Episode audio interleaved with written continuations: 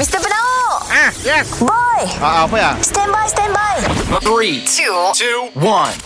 It's the one and only. It's the one and only.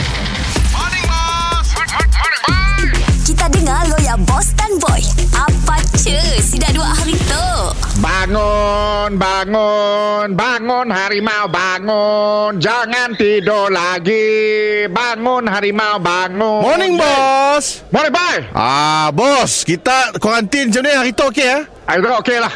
Aku ada baca lah, boy. Serantuk tengah viral. Daging harimau menangis. Ah, ah. Apa kata kita jual benda-benda macam ni ah, Dekat kedai. Tambah menu kah? Tambah menu lah. Aku nangga kedai kita tu. Semenjak aku kena kuarantin tu Sel RM10 sehari kat tangga aku tu Ya pun kami makan, bos. Duit kami ya, bos.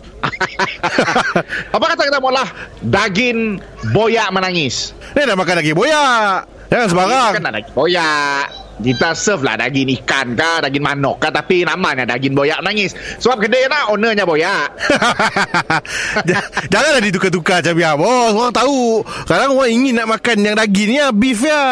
Daging dapat lah jual Daging uh, lembu juga Lagi lembu lah. Tapi bos, kami dengar si boleh pakai nama ya, bos. Oh sebab dah register lah Agak dengar-dengar lah. Tukarlah Harimau stres Harimau stres boleh. Harimau stres Harimau stres boleh. Sebab stres dengan bos. Bukan stres dengan bos Kau tak stres sebab apa? Sebab daging memang si nyaman Ah, ya masalah ya bos. Eh bos, Ah. kita sebelum nak nyuruh kami bola menu baru, kena standby kami resepi bos. Bola dapat bola, mesti ada resepi macam ni dah lah kita kat dalam nun kuarantin. Harimau stres tu Simple je resepinya boy Apa bahan-bahannya? Macam ni mula. Break daging yang masih ada darah Mantak dengan orang Harimau stres lah ya Oi, stres benar ya bos. Mr. Penau Mr. Penau Pukul 7 dan 9 pagi Di, pagi Era Sarawak